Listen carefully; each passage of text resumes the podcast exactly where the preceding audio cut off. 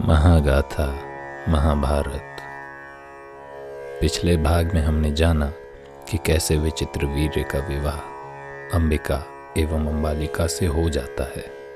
मगर अंबा को भीष्म अर्थात देवव्रत जाने देते हैं। तो जब अंबा शाल्वराज के पास पहुँचती हैं तो उन्हें खाली हाथ वापस आना होता है। क्योंकि अब शाल्वराज विवाह से मना कर देते हैं। अंबा भीष्म के गुरु परशुराम से अपनी व्यथा कहती है। परशुराम भीष्म से अम्बा को अपनाने का आदेश देते हैं। लेकिन आजीवन ब्रह्मचर्य रहने की प्रतिज्ञा के कारण भीष्म मना कर देते हैं। तब होता है एक ऐतिहासिक युद्ध, जिसमें दोनों की शक्तियाँ आपस में टकराकर स्वयं महादेव को आकर युद्ध को रोकने के लिए विवश कर देते हैं।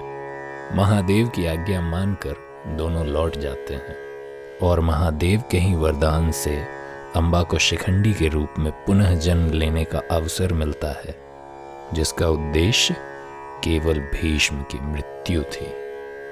तो ये कहानी थी अम्बा के अपमान और मिले वरदान की।